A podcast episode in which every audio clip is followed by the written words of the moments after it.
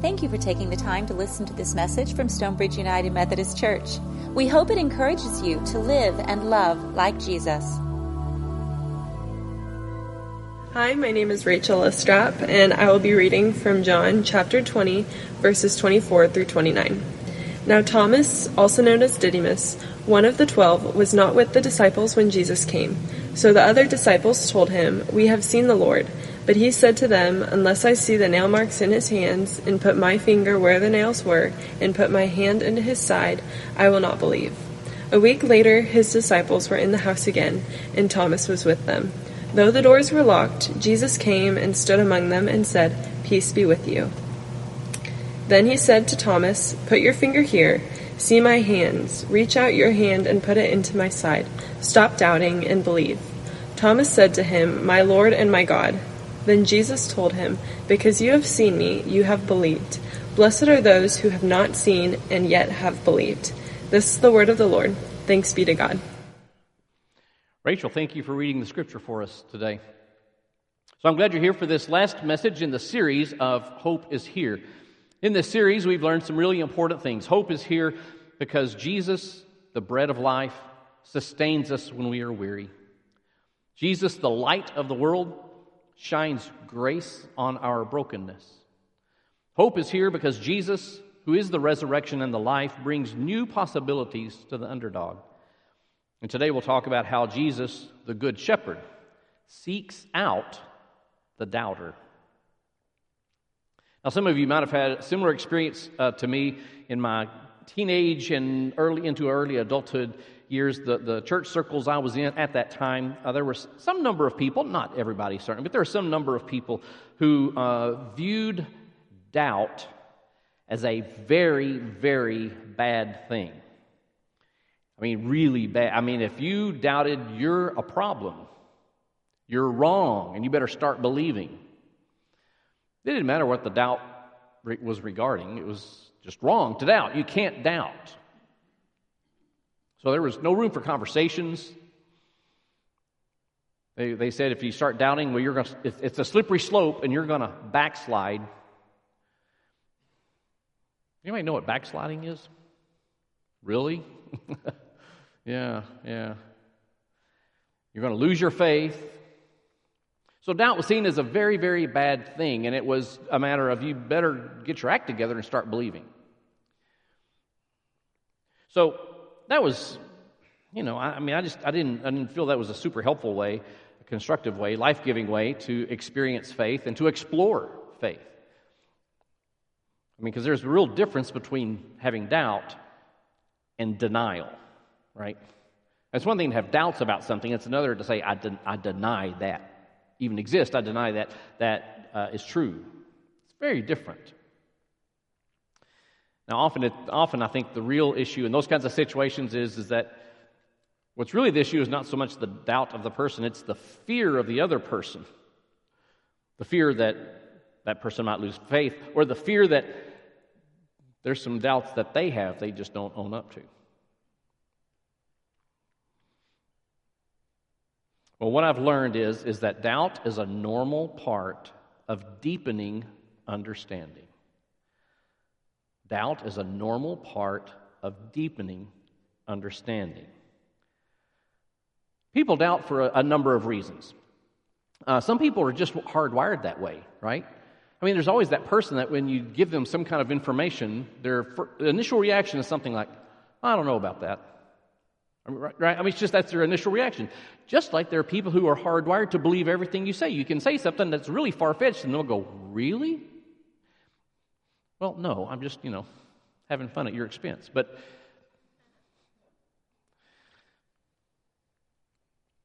some people are just hardwired. They're just prone to doubt, and that's okay. That's okay. There's nothing wrong with that. Now, there are some times that we have doubt because someone significant in our faith life has let us down. It could be someone in, in a small group you participate in. It can be a church leader, it could be a pastor, it could be something like that, and that person has let you down. A trust has been betrayed.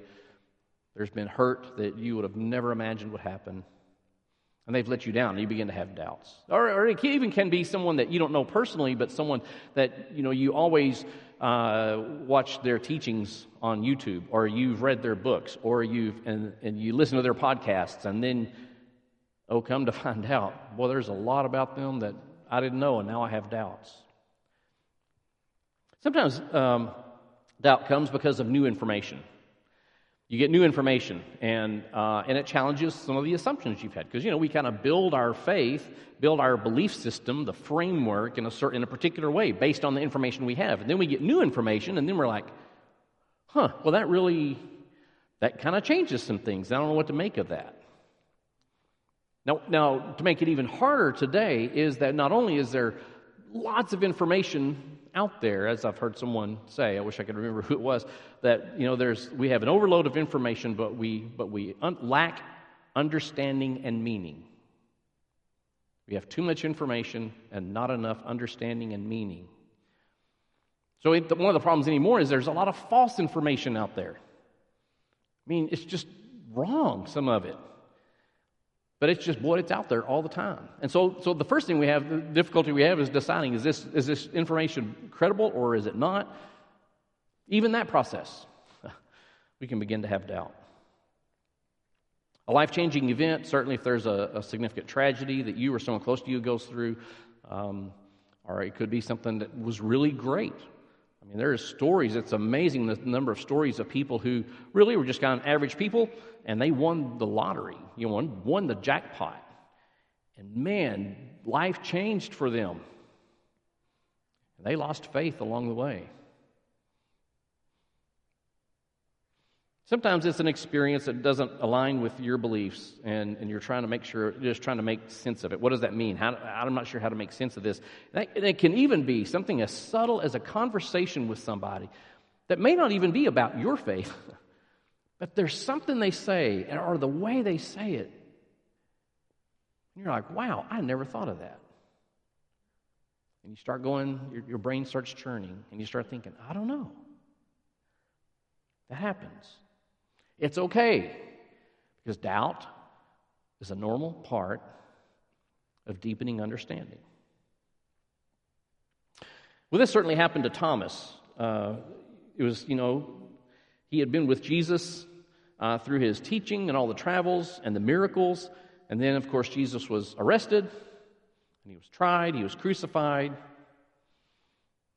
All his follow- the followers of Jesus, for the most part, all went into hiding because it was a dangerous time to be associated with Jesus. Because when Jesus was crucified, that was the Roman government's way of saying, we are trying to humiliate this individual and anyone who is associated with him.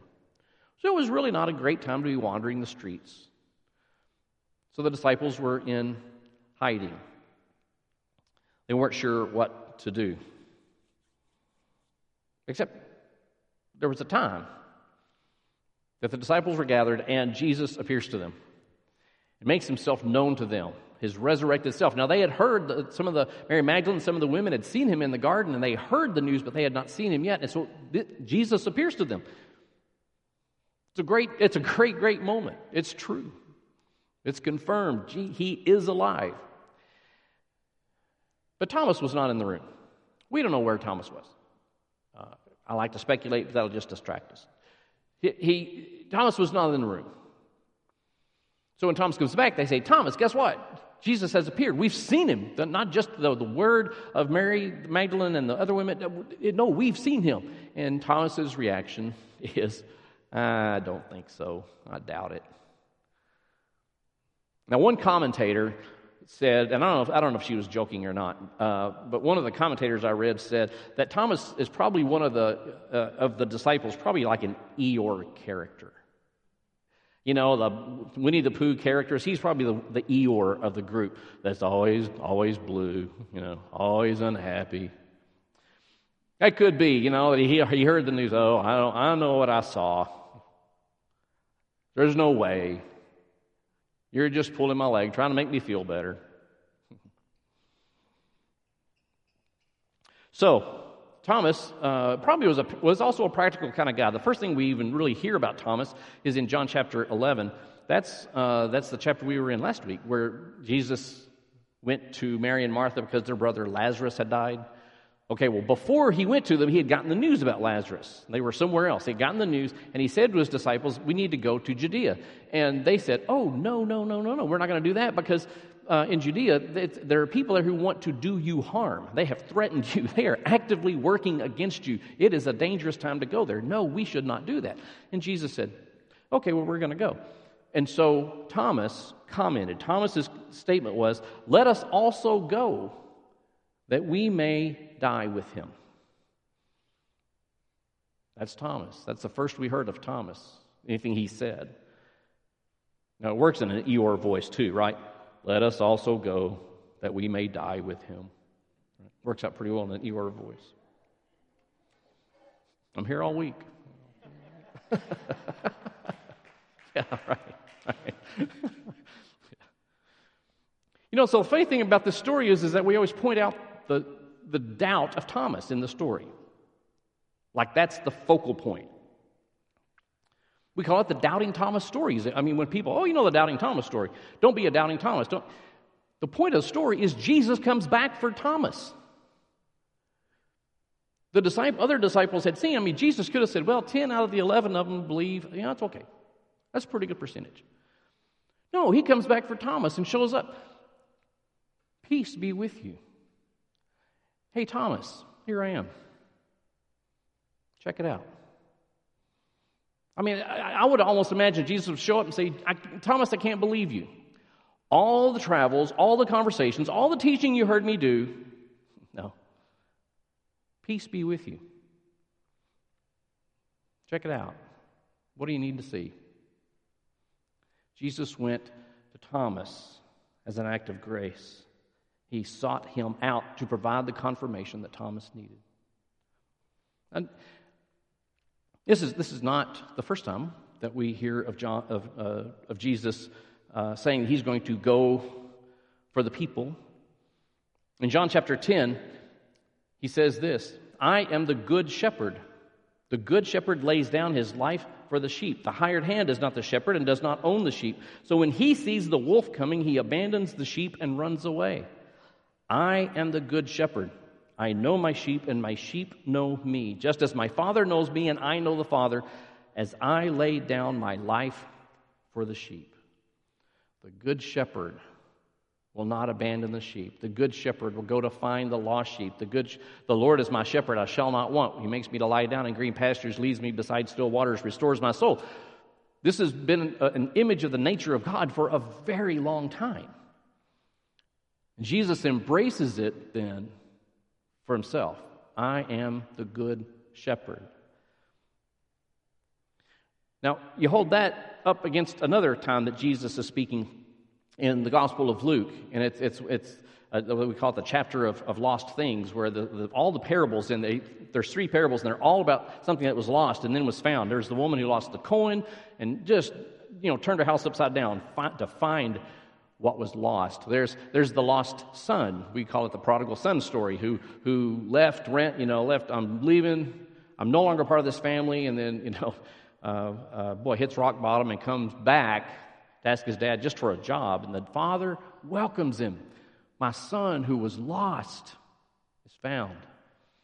And in that same chapter, Jesus told them this parable. Suppose one of you had a hundred sheep and loses one of them. Doesn't he, doesn't he leave the 99 in the open country and go after the lost sheep until he finds it? And when he finds it, he joyfully puts it on his shoulders and goes home. Then he calls his friends and neighbors together and says, Rejoice with me, I have found my lost sheep. The good shepherd will go for the one. Jesus goes looking for the doubter. Because that person is a child of God. That person is someone for whom Jesus died. Jesus laid down his life for the sheep. He will go looking for them. Now, sometimes it's not you that's experiencing some doubt. Sometimes it's somebody in your life. And I, you know, over the years, I've had people ask me, what do I, what do I say to someone who's struggling, going through a season of doubt in their faith? And so here's just some ideas, just some ideas. If someone in your life expresses doubt in their faith, be okay with that. Be okay with that. Give them space and grace. They need some space to explore. Okay, be okay with that. I'm not saying don't care, but I'm, let, let them explore. It's okay. Sometimes they also need to, sometimes in those moments, giving them space and grace confirms for them that your faith is real. Give them space and grace.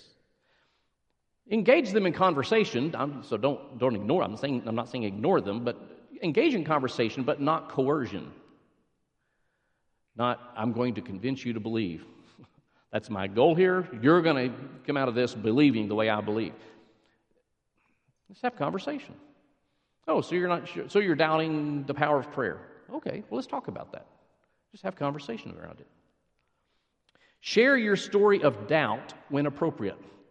Because surely everybody, everybody gathered here and online, surely we've all had doubt about faith somewhere along the way.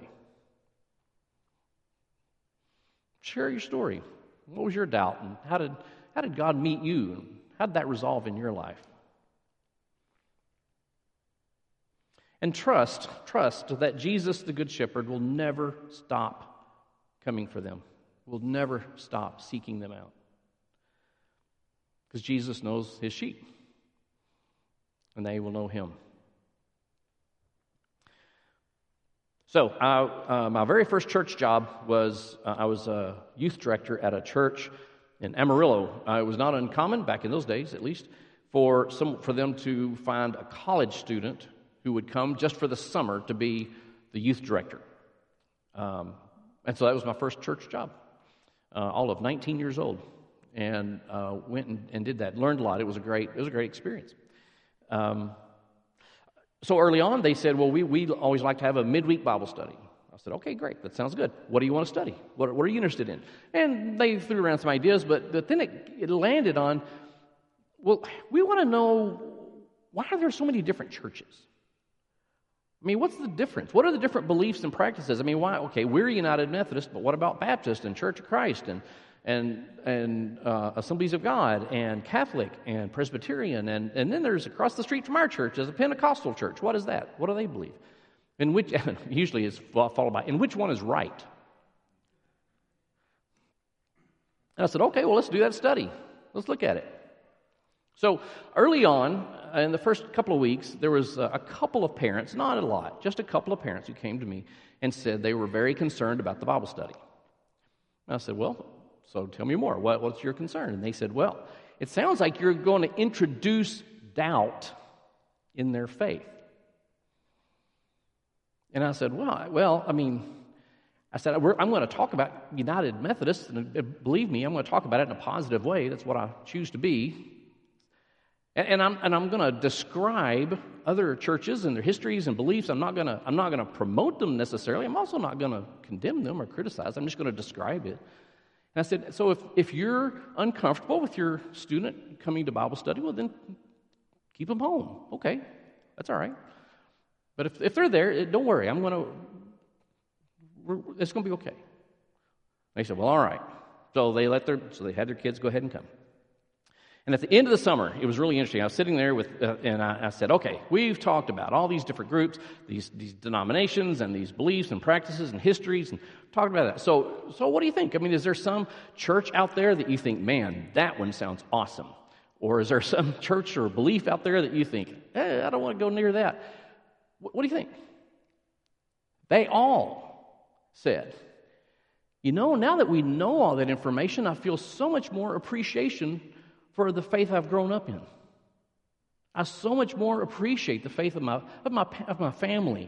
And I so much more appreciate my home church now that I know about these other things.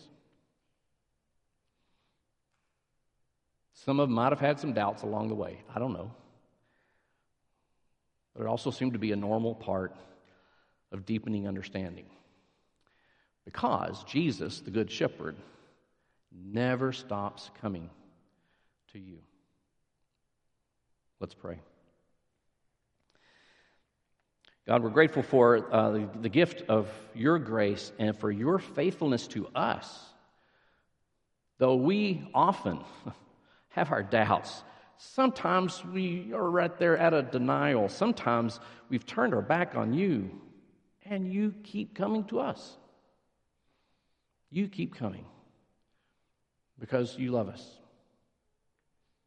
You love us, and so you reach out to us and in ways that we see and recognize, in ways that we do not comprehend. And yet we are assured that you are with us and that you love us. We're grateful for that. We're grateful to know that that hope is always here. We pray this in the name of Jesus. Amen.